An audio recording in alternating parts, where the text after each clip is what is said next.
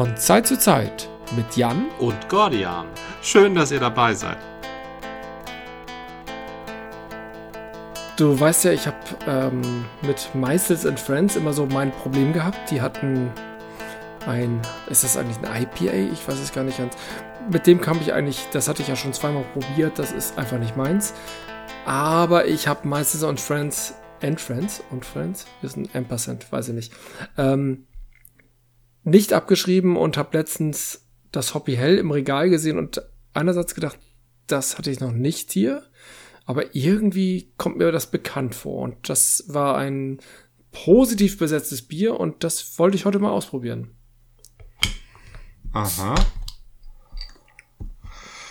Meisters und Friends ist ja sowieso ein sehr interessantes Prinzip. Du hast es ja mal Profit Center genannt, ne? Mhm. Ähm, also irgendwie ist es ein Subunternehmen, gehört aber zu Meißels oder doch nicht? Mhm. Ist es, ist es, kann das alleine insolvent gehen und Meißels bleibt bestehen? Ich denke, das ist der Trick, ja. Also ist irgendwie eine, eine Unternehmensunterform. Ich kann nur sagen, ja. es ist ganz schön klar. Aber gut, für ein, für ein helles ist es ja völlig in Ordnung. Es duftet angenehm fruchtig, aber nicht, nicht so tropisch oder so, sondern eher harzig bis blumig. Ah. Also, das könnte schon was werden. Das ist ja auch immer, was ich, wenn ich äh, Hobby Hell, nehme ich deshalb gerne in die äh, Palette bei einem äh, Craft Beer Tasting. Ja. Weil es so eine exklusive äh, Mischung ist aus zwei Dingen, die eigentlich nicht zusammengehören. Was sehr reizvoll ist beim Craft Beer. Helles ist ja eigentlich die Pilzkonkurrenz aus Bayern. Genau. Also die Bayern wollten nicht mitmachen, Ende des 19. Jahrhunderts beim Pilzhype und haben daher das Helle entwickelt. Spatenbräu hat es, glaube ich, entwickelt in München. Und mhm. das ist da sehr, das ist da sofort durch die Decke gegangen. Eben ein leichtes Bier, so wie das Pilz auch, nur ja. eben nicht äh, so hopf hopfenlastig wie das Pilz, nicht so bitter. So, ne? Sondern genau, so Hopfen war plätschernd. Hopfen war ja früher Bitterhopfen. Das ist ja der wichtige Punkt. Und das war Richtig. eben im Hellen nicht so stark vorhanden. Und da ist, macht, macht Meißels natürlich eine sehr reizvolle Sache, wenn sie die beiden Dinge zusammenbringen. Warte mal, ich muss mal kurz, kurz intervenieren. Das Pilz galt als, und das Helle galten als leichte Biere, aber früher waren doch die Biere immer viel dünner. Die hatten eher so zwei bis drei Prozent. Das, ja. Also sind die Pilz und Helle, die haben ja 5%. Das ist so der Standard. Ich guck mal, was steht hier drauf. Ja, 5,3. 4, 4, 5,3. Ja. Ist das nicht schon recht viel? Also zwischen bis, bis ich glaube, bis 6,5 bist du im normalen Bierbereich. Oder bis 6, ist auch egal. Dann wirst du schon zum Starkbier. Aber bis 6 bist du safe. Ist das leicht, wenn ich im Vergleich habe 3 bis ja, so um die drei Prozent in der früheren Zeit, wo Kinder auch Bier bekamen, vielleicht verdünntes Bier, weil das steriler war als Wasser. Ja, wir reden jetzt hier aber von der zweiten Hälfte des 19. Jahrhunderts und nicht von der frühen Neuzeit. Ah, da sind kräftige Biere eher, dunkle Biere. Ja, ja, ja. Genau, da gab's, da gab's die starken, dunklen Biere, die starken, schweren, dunklen Biere, die Porters und so, die waren ja, ja alle ja. schon entwickelt.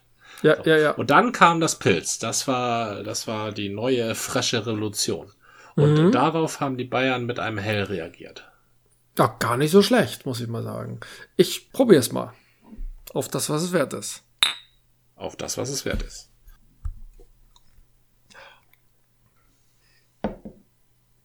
Tja, was ist es? Hobby oder Hell? Beides, beides. Das ist kein Widerspruch, weil heutige Hopfen sind ja nicht zwangsläufig bitter. Und äh, richtig ich guck mal kurz, die haben ja verschiedene Werte, die haben noch diese 11,5 Prozent, äh, nicht, das heißt nicht Paleo, das heißt, äh, wie heißt das nochmal? Ähm, die. Pale?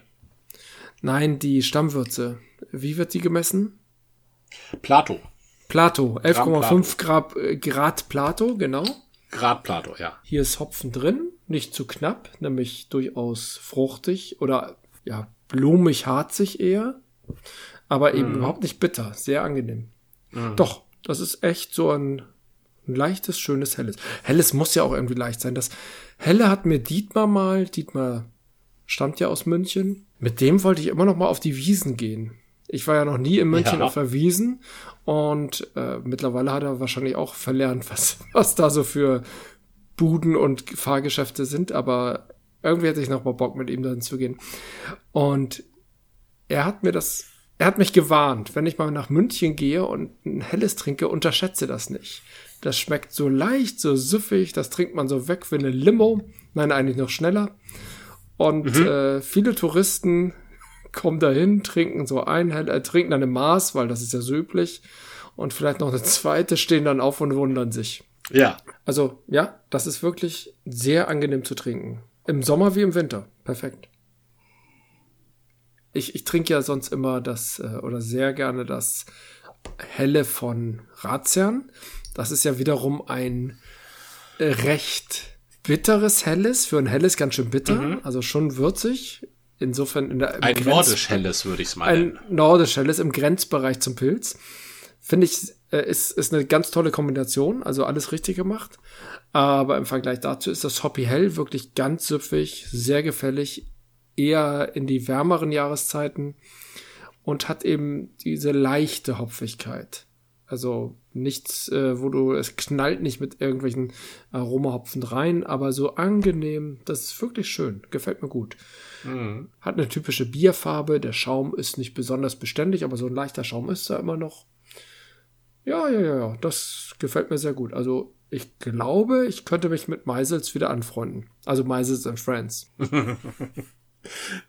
Ja, sehr schön. Also das ist so ein Ausflugsbier, ne? So, wenn du eine Fahrradtour machst und, und Picknick oder so, dann nimmst du so ein Bier mit. Ja, da kann ich mich sehr gut reinfühlen. Ja. Das soll nicht die Sensation des Abends sein. Das soll nicht der Hauptgrund genau. sein, warum man zusammensitzt, ne? Mhm. Aber trotzdem originell. Ja. Oh, apropos Fahrradtour. Ich habe letztens, wie kam ich denn darauf? Ich hatte einen Termin in Harburg. Ich äh, in der Be Bezirksverwaltung muss ich ja auch immer mal in die Bezirksämter und üblicherweise fahre ich dann nach Harburg und nach Bergedorf doch mit der S-Bahn. Ja. In die anderen Bezirke fahre ich mit dem Fahrrad. Das geht alles ganz gut. Problem ist, wir haben hier bei unserer, ich musste dann erst in die U-Bahn steigen. Schienenersatzverkehr ist da gerade angesagt. Und die S-Bahn ist da auch nur so ein komischer Pendelbetrieb. Das heißt, die S-Bahn fährt bis Hammerbrook, noch nördlich der Elbe, der Norderelbe. Dann musst du umsteigen in den Pendelbetrieb, fährst dann bis, keine Ahnung, Wilhelmsburg, musst dann wieder aussteigen und fährst dann wieder in, äh, steigst dann um in die reguläre S-Bahn. Das ist natürlich durch das ständige Umsteigen totaler Zeitversatz. Und dann habe ich mir das ausgerechnet und gedacht, na, dann kann ich ja auch mal mit dem Fahrrad fahren. Mhm. Bin also früh morgens tapfer um boah, Viertel vor acht aufs Fahrrad gestiegen oder halb acht, ich weiß es gar nicht mehr genau. Und habe mich an der offiziellen Velo-Route Nummer, weiß ich nicht, äh, Richtung Harburg aufgemacht. Die führt dann auch weiter bis Neugraben. Aber ich wollte ja nur ja. bis Harburg.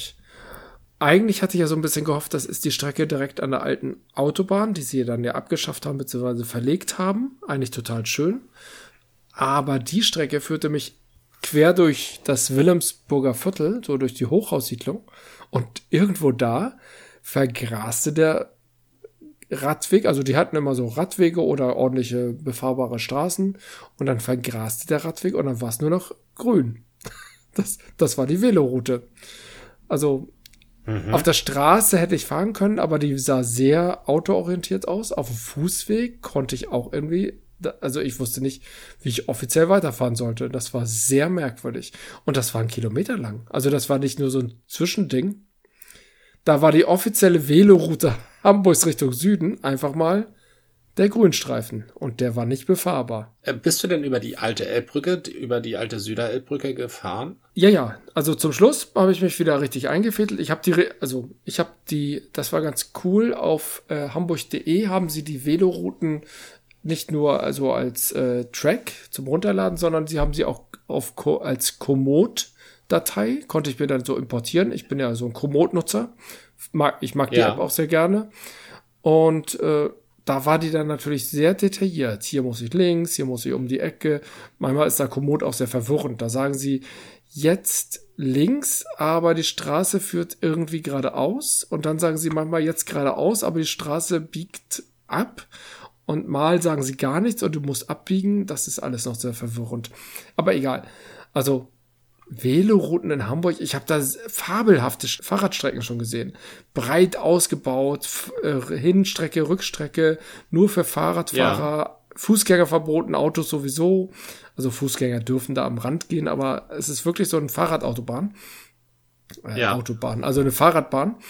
Aber das, was in Wilhelmsburg mir da geboten wurde, das war erbärmlich. Das, das war, ich weiß nicht, warum die das Veloroute nennen. Das ist ein Plan, dass es mal in zehn Jahren vielleicht eine Veloroute wird, aber im Moment ist es eine Katastrophe. Also das finde ich sehr merkwürdig, denn ich bin schon einige Male mit dem Fahrrad nach Harburg gefahren und ich weiß, dass man in Wilhelmsburg, also bevor man überhaupt nach Wilhelmsburg reinkommt, schon auf der Vettel, muss man ja. ganz weit ausweichen. Also man genau. muss ganz weit, na, ganz weit äh, am Deich runter, also die, die Elbe mhm. abwärts. So, und erst dann kann man links fahren und dann umgeht man eigentlich Wilhelmsburg. Also man, man umgeht Wilhelmsburg hintenrum durchs Gewerbegebiet. Und ähm, Reierstieg Hauptdeich und wie das alles heißt da. Aber ja. das ist eigentlich alles sehr, sehr schön befahrbar und man kommt nicht durch. Bist du sicher, dass du. Äh, hast du dich an Schildern orientiert oder hattest du ein Navi am Rad? Ich hatte das Navi und hatte die offizielle Route durch Wilhelmsburg. Aber jetzt hast du genau den Punkt. Es gibt zwei Routen durch Wilhelmsburg. Und die, ah, das, das war die Route, und die wollte ich kennenlernen, weil die kannte ich noch nicht. Das ist die Route, die dann letztendlich nach Neugraben führt. Also in, dann nach Harburg über die alte Süderelbbrücke, dann nach Harburg rein durch den Harburger Hafen und dann so immer an der ja. Bahn entlang. Äh, das ist auch ja. nicht optimal, aber das ging irgendwie alles. Und am Samstag darauf habe ich meine Eltern besucht in Neugraben. Und da habe ich mir gedacht, okay, die Strecke will ich nicht normal fahren. Wie geht denn die andere? Und habe mir dann eine durch den alten Elbtunnel gesucht. Ähm, dann komme ich auf die Velo-Route, keine Ahnung, ich kenne die Nummer nicht. Und die führt dann direkt auf die Strecke an der alten Stadtautobahn. Ja. Das ist hervorragend. Das ist der Inselpark und da fährt man ganz, ganz schön. Ja. Und dann kommst du über die alte Elbbrücke das ist fabelhaft. Also so würde ich auch immer fahren. Gut. Aber diese Veloroute durch Wilhelmsburg war eine Katastrophe. ja, also ich, ähm, ich, ich plane äh, übernächste Woche, da macht hier mein Bezirksamtsabgeordneter, äh, macht ein, äh, macht ein, eine Fahrt an der Veloroute 9, Veloroute Wanze. So. Ah, und das ja. interessiert mich. Na? Die ist, glaube ich, auch ziemlich gut. Mich, ja? Ja, ich hoffe. Und dann lerne ich endlich wieder mal meinen Bezirksamtsabgeordneten kennen und dann äh, kann ich ein bisschen klugscheißen und dann lerne ich die Veloroute kennen. Das hat äh, sehr viele Vorteile. Also das plane ich für mich. Ja, aber auch weil ich das nicht kenne. Nach Harburg würde ich, wie gesagt, äh, relativ gut finden mit dem Rad. Aber ich habe da, wie gesagt, auch meinen Weg. Ich habe mich da auch schon mal verfahren, als ich mal in Harburg Dietmar besucht hatte. Dann waren wir da essen und da meinte ich, ich fahre den Weg zurück und dann bin ich irgendwo zwischen der Süderelbbrücke und dem Bahnhof Wilhelmsburg irgendwo versumpft und es war auch noch ein schreckliches Gewitter. Dann habe ich mich zum Bahnhof Wilhelmsburg geschleppt und bin mit der S-Bahn gefahren. Das weiß ich noch. Im Dunkeln war das nicht gut. Mittlerweile ist es alles Man besser muss geworden. den Grenzen kennen. Ja, da habe ich dann irgendwann gesagt, jetzt ist Quatsch. Also das war auch nicht schön. Aber ja, die Strecke wirklich an der alten Autobahn, die ist mittlerweile richtig gut. Die hat an der Stelle, wo der Bahnhof Wilhelmsburg ist und ähm, oder S-Bahn-Station vielmehr und auch diese ganzen bezirklichen Gebäude, ich weiß nicht, wie die Straße da heißt, da musst du die alten Ausfahrten, die von der alten Stadtautobahn noch da sind, da muss man irgendwie ausweichen. Das ist ein bisschen doof. Aber ja. ansonsten ganz fabelhaft. Also wirklich eine schöne Strecke. Und wenn du dann irgendwann wirklich an der Süderelbe anlangst und über die alte Elbbrücke fährst und da steigt noch der Dunst von der Elbe auf, das sieht richtig mystisch aus. Also ganz toll. Toll. Ja, die alte Elbbrücke macht ja sowieso was her. Gut, dass sie oh, die stehen ja. gelassen haben. Wirklich toll. Wenn du, äh, du fährst ja, ich weiß jetzt nicht, wie weit die Veloroute geht, äh, wo die anfängt, aber du fährst erst über die Elbbrücken rüber. Es Oder? gibt beide Optionen. Du fährst erst, äh, nee, ich bin tatsächlich hingefahren über den, durch den alten Elbtunnel. Also ich mhm. kann über die Elbbrücken fahren, dann ist es von mir aus relativ weit östlich, weil ich ähm, von der City dann erstmal rüber gen Osten muss, um die Elbbrücken zu erreichen. Oder ich kann von mir aus zu Hause besser, genauso gut zu erreichen zum alten Elbtunnel. Und der ist ja, ja. auch ganz schön. Dann fahre ich eben, ja. gehe ich da in den Fahrstuhl, fahre runter durch den alten Elbtunnel. Das war an dem Tag, als ich meine Eltern besuchte, auch früh morgens um 10, schon ziemlich voll. Sehr touristisch. Und dann eiert man tatsächlich erst durch den Hafen, aber der ist äh, Fahrradwegmäßig ordentlich ausgebaut an dem. Und dann komme ich irgendwann. Aber dann kommt man nicht mehr, dann fährt, kommt man nicht mehr an die Autobahn ran. An die Stadtautobahn schon, aber nicht an die echte Autobahn. Mhm. Also ich habe da nämlich mal eine Frage. Also sagen wir mal, du fährst den Weg über die Elbbrücken. Ja. Du fährst auf der rechten Seite der Elbbrücken und dann fährst du ähm, in Freihafen rechts ab. Nee, du hast ja nicht mehr Freihafen. Gut, du hast da nicht Freihafen, aber du biegst irgendwann von den Elbbrücken rechts runter, weil du nicht weiter geradeaus fahren kannst, weil da die Autobahn beginnt. Also du musst runter von der, von der Hauptstraße. Ja, du eierst da aber tatsächlich ein bisschen durch das Brückenwirrwarr und biegst dann rechts ab auf dem Fahrradweg. Ich weiß nicht, wie gut der ausgeschildert ist und fährst dann erstmal ziemlich parallel zur Autobahn. Zur Richtig. Autobahn. Und während du da parallel zur Autobahn fährst, ja. da hast du auf der rechten Seite, also auf der Seite, wo du Fahrrad fährst, da kommt dann irgendwann so eine ganz merkwürdige Mauer mit Stufen. Ähm. Die ist so drei, vier Kilometer lang und das ist eine Mauer, zu der führen fünf, sechs Stufen hoch. Das sieht, nee, drei, vier Stufen hoch. Das sieht aus wie eine ganz lange Sitzgelegenheit. Drei, vier Kilometer? Die ganze Insel ist keine drei Kilometer, was? Nee, ein, zwei Kilometer. Ja, okay. ist die, die ist schon sehr, sehr lang. Das ist eine sehr, sehr lange Mauer. Ist dir die nicht aufgefallen? Bist du da nicht lang gefahren? Die ist nicht hoch. Also die ist vielleicht 1,50 Meter hoch ähm, aber die beginnt eben auf der, also da, wo man fährt, also auf der Straßenebene, da ist dann erstmal ein 30 Zentimeter Absatz und dann kommt nochmal ein 30 Zentimeter Absatz, ganz normale Stufen, so 30 Zentimeter Stufen. Drei, vier Stück und dann äh, ist da die Mauer. Macht bei mir nicht Klick. Nee. Macht bei dir nicht Klick. Hm. Nee, kann das, mir nicht entsinnen. Ich, also für, für mich sieht das nämlich aus wie so ein Podest, was dafür irgendwie ein Rennen mal gebaut wurde. Aber da das aus Beton ist, denke ich, das muss, das muss irgend so eine Staumauer sein. Aber ich finde das eben sehr verwunderlich, dass die da so in Stufen hochgeht. Als ob da irgendjemand sich hinsetzen soll. Aber da kann sich niemand hinsetzen, weil da einfach niemand ist. Also da fährt man einfach nur längs. Okay. Sagt aber das nicht Klick. Nee, nee, kann mich nicht entsinnen. Tut mir leid. Okay, dann muss ich, muss ich die nochmal irgendwie genauer suchen. Äh, ich finde die Velorouten ja total spannend, gerade weil sie in so unterschiedlichen Zuständen sind. Ähm, wenn du dich auch für die Veloroute jetzt in diesem Fall Nummer 9 begeisterst, vielleicht sollten wir uns auch mal die Velorouten packen und die einfach mal abfahren. Also da kann ja, kann ja nur Gutes bei rauskommen. Wer denn in die Stadt Da kann ja nur Spannendes passieren, ja. Ja, ja, genau. ja, genau. Also so von Viertel ich, zu Viertel mit unterschiedlichen Zuständen der Radwege. Ja, oder Straßen oder also teilweise, ich habe ja schon mal von diesem Viertel erzählt, von, äh, von dem Pergolenviertel, heißt es so, mhm. ähm, was da östlich vom Stadtpark irgendwie ist und, und dann sich nach Alsterdorf hochzieht. Ein fabelhafter Radweg. Also wirklich, du biegst da ab und das ist diese Fahrradbahn. Also wirklich nur ähm, 800 Meter lang, aber dieses Stück ist ganz toll. So sollten alle Velorouten ja. sein. Ja, das ist richtig. Da sollte, da sollte man viel mehr machen. Ich habe sowieso nicht so das Verständnis, warum Bürgersteige so breit sein müssen. Ach ja, komm, also, doch, das habe ich schon. Also auf Bürgersteigen sind Kinderwagen, auf Bürgersteigen sind ähm, Rollstuhlfahrer, auf Bürgersteigen sind Gruppen betrunkener Menschen, die links und rechts ausscheren. Die müssen schon so breit sein. Das braucht es. Mhm. Finde ich nicht. Also Kinderwagen, wenn ein Kinderwagen mir entgegenkommt auf einem schmalen Bürgersteig, habe ich keine Schwierigkeit, mich so lange zwischen zwei Autos zu stellen, bis der vorbei ist. So. Weißt du, was wenn mich da am ehesten stört? Was machen da die zwei ja. Autos? Warum sind die da? Die parken da. Ja, und warum? Ach so, ja, gut. Also, ja, es gibt einfach Leute, die. Die einfach so rumparken. Zahlen die dafür Geld? Die wollen einfach Auto fahren. Ja, will ich ja auch. Schwierig. Ja, die zahlen ja diese. Die aber mein Auto, ja, ja, das können sie ja gerne machen. Aber ich meine, mein Auto, ich zahle auch Autosteuer. Mein Auto steht in der Garage. Warum stehen die Autos? Da zahlst du wahrscheinlich auch für. Ja, ganz ordentlich. Also gerade hier in Witterhude, gesalzene Preise, gerade wieder ja. erhöht. Ähm, aber die ganz viele Autos stehen einfach am Straßenrand und finden das völlig normal. Ja. Halte ich für ein großes Problem. Ähm, es gibt, oh, das fand ich mal schön.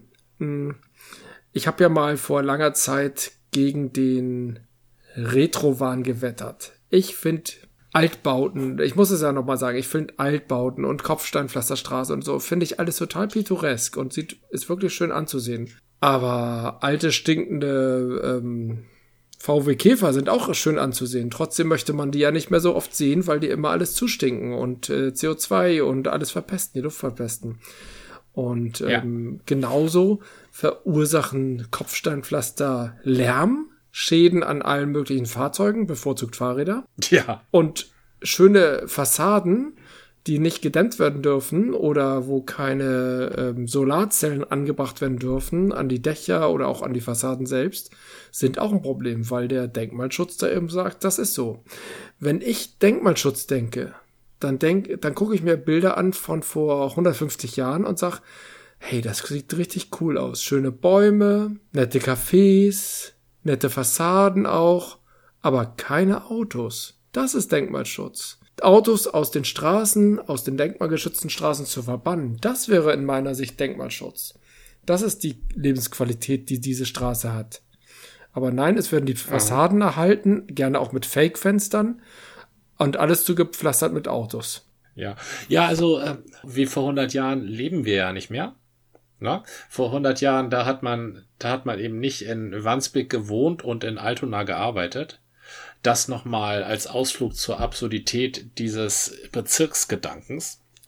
Vor 100 Jahren, da hat man, da war man halt, hat man halt in einer Wohnung gewohnt und hat drei, drei Straßen weiter war man dann beim Bäcker Verkäuferin oder äh, Zimmermädchen oder äh, pff, äh, hat in der Tischlerei gearbeitet, die da irgendwo im Hinterhof war. Und das ist jetzt ja nicht mehr so. Man hat ein völlig anderes Arbeitsleben.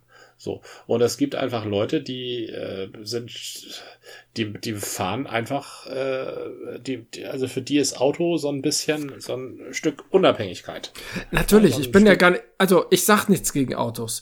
Das Problem ist meiner Meinung nach auf der einen Seite sicherlich ein Selbstverständnis, die Straßen zuzuparken und wirklich dadurch Lebensqualität zu nehmen. Auf der anderen Seite gibt es natürlich gar nicht genügend Garagen aus meiner Sicht müsste es sowas geben wie Quartiersgaragen oder jedes Haus. Also es gibt ja aber Vorgaben, aber ich weiß nicht, die werden mit dem Hamburg muss eine Million Wohnungen pro Monat bauen irgendwie äh, unterlaufen und dann ist es nicht mehr so wichtig, weil die Leute wollen ja kein Auto mehr, deswegen brauchen wir keine Garagen mehr. Ja, Pustekuchen, es werden doch immer mehr Autos gekauft.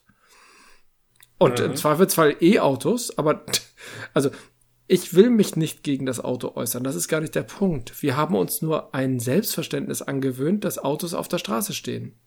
Und dann gibt's natürlich die Extremfälle, dass die dann irgendwie so stehen, dass du dann nicht vorbeikommst oder so. Aber dieses grundsätzliche, eine Straße ist zugepackt von Autos, finde ich erstens nicht schön und zweitens, wenn man es genau bedenkt, ziemlich absurd. Ja, also äh, zu einem Haus sollte eine Garage gehören und zu einem Mehrfamilienhaushalt eine Mehrfamiliengarage. Ne, das sollte schon drinne sein. Das genau. Stimmt. Habt ihr in eurem Haus eine? Nee. Nee, wir auch nicht. Das, das tatsächlich nicht, nee. Ja, aber es hatte auch früher halt nicht jeder ein Auto. Das stimmt. Ja. Und deswegen diese Idee der Quartiersgaragen. Also, die soll, ich weiß natürlich nicht, ob da der Platz überall ist, aber denkt da irgendjemand drüber nach? Ist das ein Thema? Hast du davon gehört? Ähm, nee, das habe ich noch nie gehört. Also das ist so ein, so ein Schicksal, dem, dem, man, dem man überlassen wird. Ähm, wo lässt du dein Auto? Genau. Ja. Viele versuchen dann, das irgendwie fair hinzukriegen, aber es gibt ja auch genügend Arschlöcher, die äh, ihr Auto dann irgendwo lassen und dann wird da alles zugeparkt und glaubt man nicht, dass die Polizei oder wer auch immer darauf aufpasst, die alle irgendwie dann abgreift und in Auto, wie heißt es noch, Autoknast sperrt in Billbrook oder wo auch immer. Ich glaube, auf dem Heiligen Geistfeld ist eins. ja, es gibt Autoknast, ja. Nee, auf dem Heiligen Geistfeld? Ich glaube, da ist eins, ja. Und was ist, wenn Dom ist? Dann ist da, glaube ich, keins. ist ja nee, äh, kommt mir komisch vor. ähm, aber ich dachte, der ist immer besonders schwer erreichbar, um es den Leuten nochmal richtig schwer zu machen. Nochmal zu zeigen, ne? Ja, ja. Aber ich, ich weiß nicht, ob da was dran ist. Vielleicht werden die Autos aus Bergedorf aufs Heiligen Geistfeld gefahren und die Autos aus Hamburg Mitte nach Bergedorf. Das klingt vernünftig, ja. Um ja. einfach nochmal zu zeigen, wie schön und groß die Stadt ist. Richtig, ja. Nein, Aber ich kann das dir nicht beantworten. Ich sage bloß, Bürgersteige müssen nicht allzu breit sein. Da kann man gerne Fahrradwege machen. Was mich so ein bisschen stört, sind die ganzen Fahrradwege auf der Straße. Ach echt? Die finde ich das, gut. Ja, Oh, das ich, die finde ich fürchterlich. Erstmal musst du die ganze Zeit aufpassen, dass dir, ähm, dass dir da keiner eine Autotür aufmacht. So, genau, das ist, das ja. Ist, das ist ja schon mal. Das ist, das ist ja schon mal schlimm. Und äh, dann neben dir die Autos, die denken, äh, du bist so eine, du bist auf so einer Ausweichspur, wenn irgendwie ein Hindernis auf der Straße ist. Bist und du irgendwie so ganz vertraulich rüber. Vertraulich schön. Ja. Ähm, und machst du und ganz schlimm finde ich das bei großen Kreuzungen oder so, indem ich auf dem Rad fahre, ja also ich bin ja, ich habe ja mal einen Unfall gehabt, tatsächlich auf dem Radweg, der auf dem Fußweg ist. Deswegen wurde ich von ja. der Autofahrerin nicht gesehen und die bog ab. Und tatsächlich passieren die meisten Unfälle, die, gerade diese Abbiegeunfälle, an Radwegen, die auf Fußwegen laufen, weil du da hinter den ganzen parkenden Autos, da sind wir wieder, oder was da sonst im Weg steht, nicht gesehen wirst. Nicht so leicht. Während, wenn ja. du auf der Straße fährst, gerne auch mit einem markanten Fahrradhelm. Ähm, ich habe ja so eine grüne Kappe auf meinem Fahrradhelm. Dann äh, ja. wirst du einfach nicht übersehen. Also sehr viel Schwere übersehen, sagen wir es so. Ich, ich glaube, die fieseste Straße, die ich regelmäßig fahre, ist die Weidestraße. Da ist, die ist sehr schmal. Da ist der Radweg auch nur mit einer gestrichelten Linie, sagt man das so, äh, mhm. abgegrenzt. Das heißt, die Autos dürfen da schon mal rauf, weil es ja eben so eng ist. Geht ja auch nicht anders. Und mhm. rechts und links, also auf beiden Seiten stehen die Autos und drohen immer mit einer Tür, die aufspringt. Und ja. da habe ich mir angewöhnt, relativ weit oder ganz weit links auf dem Radstreifen zu fahren. Und ich muss ganz klar sagen, dass ah, gefühlt 80 bis 90 Prozent der Autos ausweichen mit Abstand oder hinter mir hertuckern. Nun fahre ich nicht ganz langsam, aber ich fahre auch keine 30 km/h. Das heißt, ja. wenn, wenn ein Auto hinter mir ist und feststellt, der entgegenkommende Verkehr, ich könnte da vielleicht noch durch mich durchwursteln, aber ich halte auf gar keinen Fall die anderthalb Meter vorgeschriebenen Abstand ein. Die bleiben hinter mir und warten. Ein großer Teil der Autos. Und das muss ich sagen, dass also die, die überholen, sind meistens, ich will da jetzt kein Blaming machen, aber sind meistens Autos mit nicht HH-Kennzeichen. Mhm. Und da denke ich einfach, die sind dieses Fahren in der Stadt nicht so stark gewöhnt. Es fällt mir immer auf, wer sehr knapp an mir vorbeifährt, ist häufig jemand von außerhalb. Und dann denke ich immer, naja, ihr seid Landstraße gewohnt und keine Radfahrer. Mhm. Ist immer noch doof, ist nicht so schön, aber tatsächlich sind die Gefahrensituationen auf der Straße, die ich erlebt habe, gleich eine ist mir mal vorgekommen. Da war ich auch richtig auf der Straße, nicht auf dem Radstreifen. Und die größte Gefahr geht eher von Autotüren aus, die aufgerissen werden. Und deswegen halte ich mich links. Ich habe allerdings auch, mhm. und das ist nicht cool und nicht markant, eine Fahrradweste an. Das mag nicht jeder, aber es hilft, glaube ich, beim gesehen werden. Ja, und ich, weißt du, was noch viel mehr beim gesehen werden hilf, helfen würde? Was denn? Wenn Fahrradfahrer, ich, ich sag's dir, wenn Fahrradfahrer entgegen dem Verkehr fahren dürften. Weil wenn Fahrradfahrer links fahren dürften, ja. dann kämen wir nämlich den Autos entgegen und wir würden erstmal Autotüren. Wir würden, wenn wir, äh, wenn der Autofahrer versucht auszusteigen, würde er ja, während er nach vorne guckt, den Radfahrer sehen. Ja. Na? Der kommt ihm ja entgegen. So, ja. Wenn ein Wie auf dem Land, Fußgänger auf dem Land. Ja, richtig, genau. Wie Fußgänger ja. auf dem Land. Immer ja. den, den Autos entgegen. Wenn ein Auto rechts abbiegt, dann braucht er keinen Schulterblick zu machen, wo er mich übersieht als Fahrradfahrer, weil ich hinter Autos verborgen bin. Er schaut geradeaus und ja. ich komme ihm entgegen. So. Und ich kann sogar Augenkontakt aufnehmen als Radfahrer und habe eine optimale Sicherheit. So. Meiner Ansicht nach würden viel, würde das, das ähm, Fahrradfahrer, Autofahrer viel harmonischer und auch viel sicherer für die Radfahrer, ähm, wenn die Radfahrer in Gegenrichtung fahren dürften. Müssten, müssten. Das würde ich, wenn ich Bezirksamtsleiter wäre, würde ich das einführen. Bezirksamtsleiter wie auch Bürgermeister sind leider der Straßenverkehrsordnung untergeordnet. Da müsstest du eine Sondergenehmigung oder eine Änderung des ähm, äh, des entsprechenden Gesetzes, Verkehrsstraßenordnungsgesetz, äh, Verkehrsstraßenordnung. Also ich weiß nicht, ob das auf Ordnungsebene oder sogar auf Gesetzesebene festgelegt ist. Aber das ist eigentlich eine ziemlich geniale Idee. Ja, finde ich sehr gut. Dankeschön. Dann, dann, dann hoffe ich mal, dass, dass das irgendjemand hört, der verantwortlich ist und das mal einbringt. Ja, vielleicht sollten wir doch mal eine Petition schreiben. Ich glaube nicht, dass wir mit diesem Podcast politischen Einfluss nehmen können. Tut mir leid, aber wir, wir sind, äh, also es gibt eine Tendenz der Beliebtheit unseres Podcasts. Ich hatte mal gesagt, wir sind so bei 20 bis 30 in Folge 100. Ja. Wir sind jetzt, äh, ich nehme immer mal wieder wahr, dass wir die 40 überschreiten. Ah, okay. Also Verdopplung der Hörerschaft. Vielen lieben Dank. Das ist ja mächtig. Sehr schön. Dankeschön, liebe Hörer. Aber ich glaube eine, trotzdem. Eine Sache hatte ich. Ja, ja. Ja. Ich, ich glaube nee, trotzdem, das dass wir damit, damit noch keinen politischen Impact haben. Jetzt kommst du, kommst du mit einem völlig anderen Thema. Ein völlig anderes Thema. Ähm, beim Durchhören unserer alten Podcasts ist mir eine Folge aufgefallen, wo du über deine Familiengeschichte sprichst. Ganz kurz, du hörst unsere alten Podcasts durch? Das ist ja, ja total natürlich. cool. Wenn das ein interessantes Bild ist. Aber wir haben ja überhaupt als Konzept, dass wir unsere, die besten unserer alten Podcast-Folgen als Bonusfolgen zwischendrin immer wieder ausstrahlen. Welche ist denn das? Ja. Ähm, jetzt weiß ich gar nicht so genau, wie die heißt, aber ich kann mich gut an das Bild erinnern. Okay. Da ist so ein Männchen, das vor seiner Ahnengalerie steht und auf seine Bilder guckt, weil wir nämlich in dem Podcast über unsere Vorfahren sprechen. Folge 99. Das kann sein, ja. Ähm, und die Beschreibung, weil wir in diesem Podcast über unsere Vorfahren sprechen, ist aber gar nicht ganz richtig. Genau genommen sprichst du über deine Vorfahren. Das tut mir leid. Ach, das macht nichts, das macht nichts. Das war ja interessant. Ähm, aber da ist mir was aufgefallen und das ja. ist, äh, da, dem begegne ich immer wieder, dass Leute einfach nicht wissen, was ihre Vorfahren gemacht haben. Also nicht mal die unmittelbaren Vorfahren. Na, bei den Eltern wissen sie es vielleicht noch und die Großeltern, ja. Da heißt es dann meistens, ja, der hat einen Laden. Oder ja, der war bei der Bahn. Na? Und, und Urgroßeltern sieht das schon ganz schlimm aus.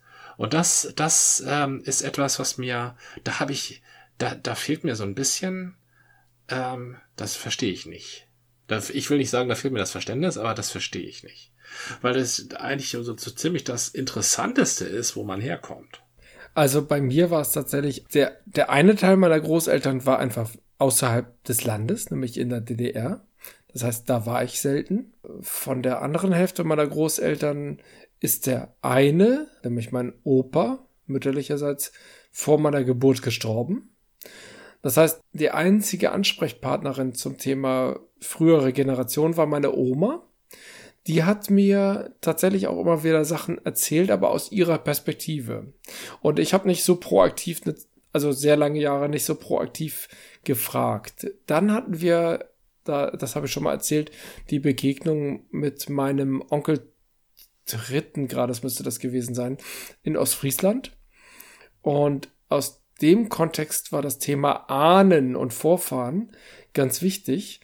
Und da habe ich auch mit meiner Oma zusammen und, und natürlich meinen Eltern das so ein bisschen ähm, erforscht. Tatsächlich war noch viel spannender zu wissen, was war dann eigentlich vor 150 Jahren. Also da war so die Vor-Vorgeneration ein wichtiges Thema und ich weiß, dass mein Ur-Ur-Ur-Urgroßvater ähm, mit meiner Ur-Ur-Ur-Urgroßmutter sich genau überlegt hat, wie die eigentlich zusammenkommen. Also die wollten offenbar, das war abgemacht, keine Ahnung, ich weiß gar nicht, woher die sich kannten, das ist wieder spannend. Und die haben sich dann geschrieben und überlegt, ob sie mit, mit dem Schiff zwischen Bremen und Hamburg irgendwie zusammenkommen oder mit der Kutsche. Das sind so Details, hm. äh, die, die sind hängen geblieben.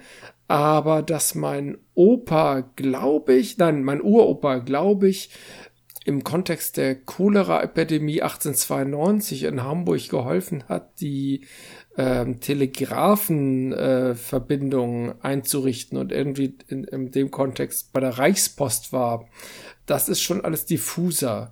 Also das sind immer so Schlaglichter, denn ich frage ja meine Vorfahren selten in einem genau abgestimmten Protokoll oder einer bestimmten Abfolge, was warst du eigentlich, wann hast du das gemacht und wie war deine Ausbildung, also so systematisch, sondern es geht immer so um Schlaglichter und Anekdoten. Das wird auf Familienevents erzählt. Und dann weiß ich ja hier die Cholera, da hat der was gemacht und dann äh, die äh, große Rezession 23, da ist dein Opa mit seiner, ich glaube, ein Herrenausstatter äh, pleite gegangen und sowas. Das sind so einzelne Sachen, aber so im Großen und Ganzen habe ich, ich habe kein Gesamtbild, sondern immer nur so anekdotische Schlaglichter. Geht dir das nicht so? Hat, oder hast du mehr so nee. einen Gesamtblick? Ja, ich habe da ein ziemlich gutes, also äh, nicht auf mein Ur, Ur, Ur, Ur, Uropa, da hast das du sehr, sehr guten Ausblick. Nur auf die das, eine, ähm, eine Strecke. Aber das, das kann ich noch einigermaßen so gut erschließen, was der wohl gemacht hat. Mhm. Aber ich habe, ich habe ein sehr gutes Bild, was meine, äh, was meine Großeltern beispielsweise im Krieg und in der Vorkriegszeit gemacht haben. Das war, da habe ich mich brennend für interessiert, weil ich da eben wissen wollte, ob die in irgendwas verwickelt waren. Also das, das, das, das war also unglaublicher, unglaublich wichtig für mich und das unglaublich interessant. Und, und somit habe ich halt auch einen Rückblick bis zur Kaiserzeit und dann auch noch darüber hinaus. Und das, und ich verstehe immer nicht, wenn, ich habe neulich mit da, da, das ist auch ein bisschen Auslöser. Ich habe neulich mit einer Bekannten gesprochen und äh, da kamen wir auf Großeltern, was hat dein Großvater im Krieg gemacht? Und dann sagte sie, ja, der war bei der Bahn. Bei der Bahn kann In ja alles sein. Zeit bei der Bahn. Boah, das kann ganz schön viel sein, ja. Mhm. Nee, der war bei der Bahn. Mehr, mehr hieß es nicht, der war bei der Bahn. Und das kann ich nicht verstehen. Wie man da nicht interessieren kann, was, in welcher, in welcher Einheit Opa war, ob Oma das Mutterkreuz hatte oder ob sie Rotkreuzhelferin war oder das, nö. Dass, dass das nicht interessant ist, das habe ich noch nie verstanden. Also erstens ist, glaube ich, ähm, du hast ein historisches Interesse an sich. Familiär, aber auch an sich. Du hast ein Verständnis auch dafür. Das zweite ist tatsächlich, je weniger Verwandte zu, oder Vorfahren du hast, desto weniger ist das überhaupt ein Thema. Das heißt, du kommst dann auch gar nicht in die Gelegenheit zu fragen. Dann ist auch die Gesprächsatmosphäre oder der Typus der Person, die du befragen würdest, wenn es dich brennend interessiert, ein bisschen entscheidend. Und dann natürlich auch mhm. dein eigenes Naturell. Ich kam lange Jahre überhaupt nicht auf die Idee, zu hinterfragen, wer eigentlich mein Opa war. Der war ja tot. Der war einfach nie relevant. Das heißt, meine Oma mhm. wäre da gewesen.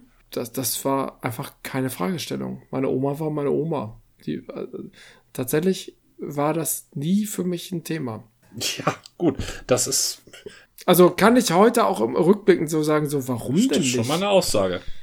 Bei mir war es so, sobald ich erfahren habe, ähm, deine Vorfahren haben übrigens die ganze Welt überfallen. Was? ja, ähm, zweimal hintereinander. Äh, hä? da, da wollte ich unbedingt alles wissen.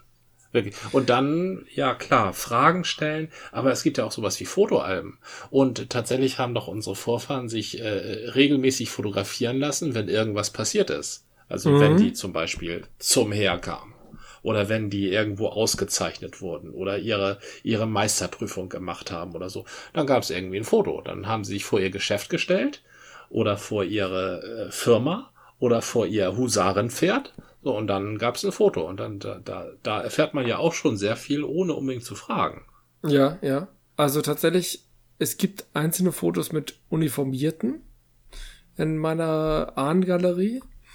Hm, ich weiß ja auch von meinem Patenonkel, der jetzt nicht mit mir verwandt war, dass der auf ein U-Boot gedient hat.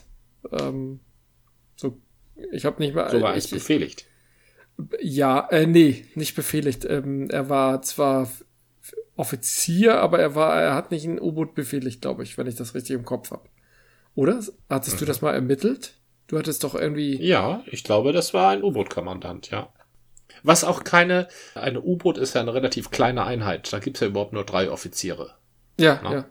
Und ähm, es war eine sehr verlustreiche äh, äh, Waffengattung.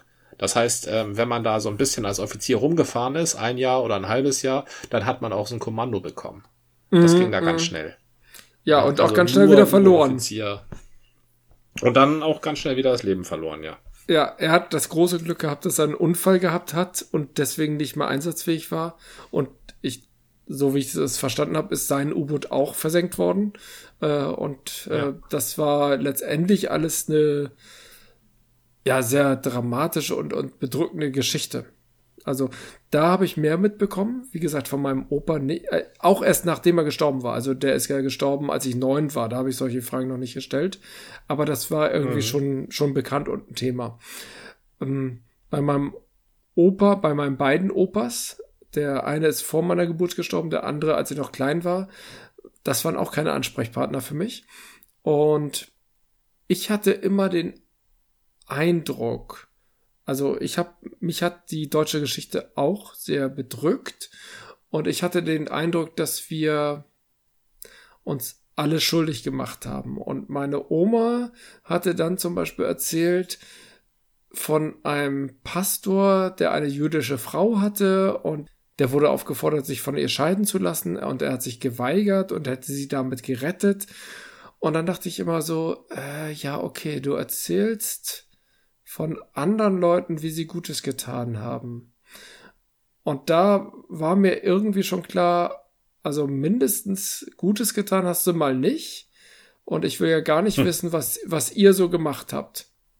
Das war, und ich glaube, das Vertrauensverhältnis für solche Fragen war gar nicht da.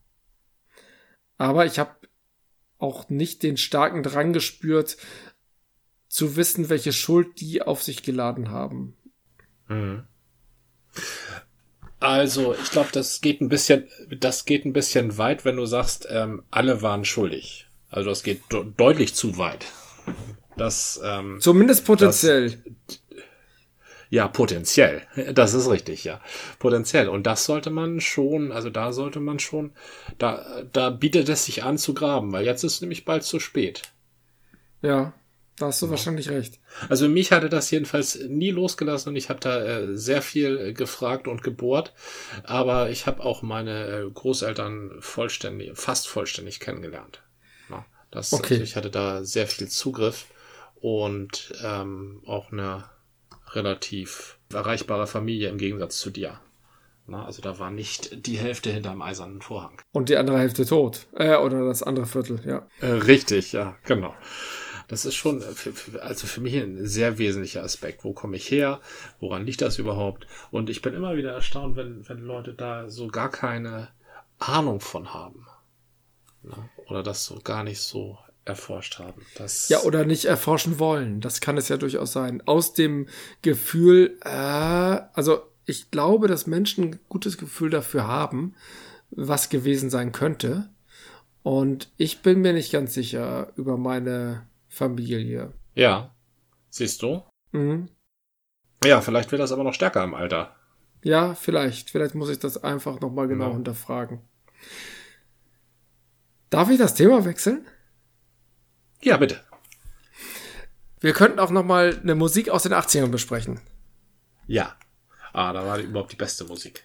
Ja, na, würde ich nicht absolut sagen. Es, jedes Jahrzehnt hatte seine gute Musik. Aber eine Band oder ein Sänger, ich kann den überhaupt nicht zuordnen. Ja. One Night in Bangkok von Murray Head. Murray Head. Ja, Murray klar. Head. One Night in Bangkok, das ist, ähm, äh, das war auch ein fantastisches Video, war das. Ja, ja. also mit Schachfiguren und so, aber ich habe überhaupt mhm. keine Ahnung, worum es da geht. ist das ein Schach ja, das ist, äh, Schachturnier in Bangkok? Da hast du völlig recht. Also Mary Head ist ein äh, Schach, also singt ähm, äh, aus der Perspektive eines Schachgroupies. Das ja. heißt, ich weiß gar nicht, ob er überhaupt selber Spieler ist oder ob er einfach, nee, ich glaube, er ist kein Spieler. Er ist ein äh, Schachgroupie und er besucht ein Turnier in Bangkok. Mhm. Richtig. Und er macht sich über die Touristen lustig, die ähm, Bangkok aufgrund, äh, aufgrund seiner Kultur besuchen. Ja. Ne? Er sagt, ähm, go back to your temples, your, ja genau, your temples, your massage palace. Also das Tempel und Massage, also Massage, Massage Palace ist ein, ist ein euphemistischer Ausdruck für Bordell. Und deshalb ist man eigentlich in Thailand.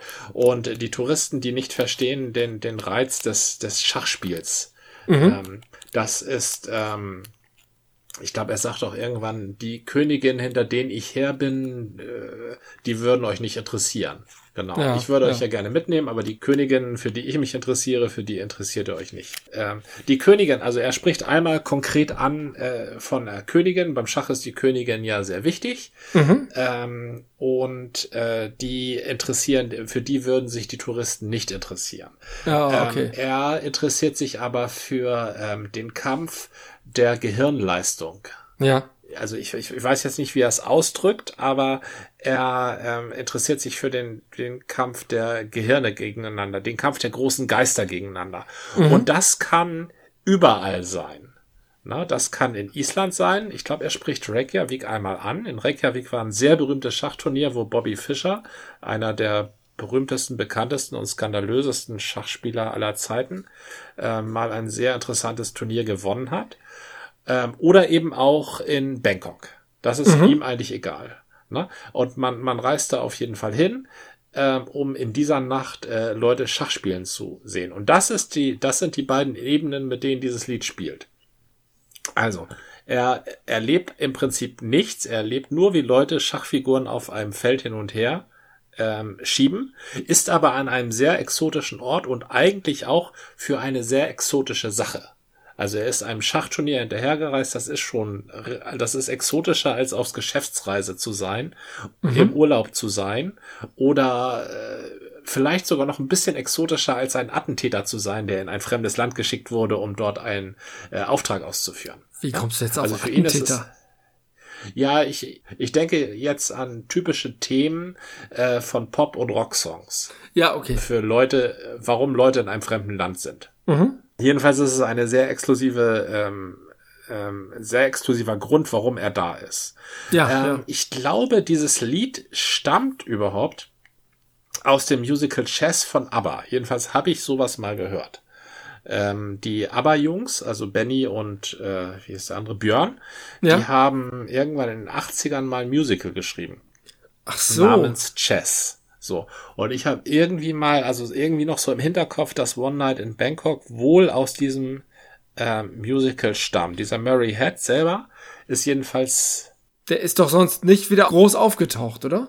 genau, ich glaube, er ist nämlich auch überhaupt kein Sänger, sondern eher ein Schauspieler. Ach so, und deswegen, und der hat dann im Musical auch gespielt? Und dann wurde ein Video und ein Hit draus gemacht.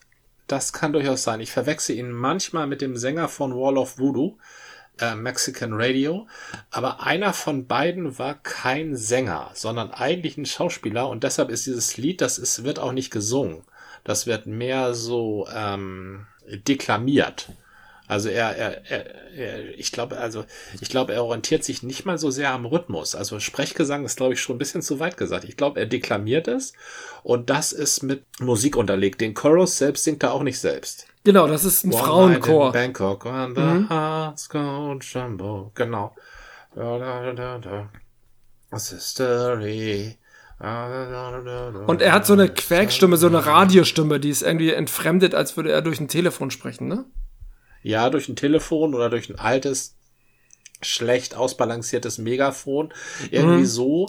Oder irgendwie so ein Ansager, so ein Ansager in den 30ern. Mit so Ja. einem frei aufgehängten, äh, Max Rabe-mäßigen Mikrofon. Ja, ja, stimmt. Aber du hast, hast da schon sehr, ähm, du, du hast da schon sehr viel verstanden von dem Lied, als du mir gesagt hast, also da, da, als du erkannt hast, dass es da um ein Schachturnier geht, ja. Ja, ich habe letztens das, das Video gesehen und irgendwo taucht der Begriff allerdings auch auf, aber das Video war schon sehr hilfreich. Ja, also ein, äh, ähm, ein sehr überheblicher Ich-Erzähler, der ähm, darstellt, dass er in einer Welt ist, die wir niemals verstehen können, in die wir niemals eindringen können, äh, wo wir nur einen Glimpse, einen kurzen Blick reinwerfen können. Das ist eigentlich auch als Song relativ gut konstruiert. Denn üblicherweise will uns der Ich-Erzähler ja von, von sich erzählen. Also wenn in einem Song ein Ich auftaucht, dann will das Ich, dass wir es verstehen, dass wir Sympathie oder also dass wir irgendwie auf ihn reagieren, auf das lyrische Ich reagieren können. Aber eigentlich ist er ziemlich abgefuckt, ne? Ihr seid alle Trottel Richtig. und ich, ja. Ja, also wir sind, wir leben in verschiedenen Welten, das versteht ihr sowieso nicht. Er versucht nicht mal die Faszination dafür zu erwecken oder uns mitzunehmen oder so. Er sagt einfach nur, ja, das bringt sowieso nichts. Also Er beleidigt uns. Ähm, Ja, beleidigt, also zeigt Oder nee. offensichtliches, ja, also heutzutage Verachtung, sind Menschen, Verachtung.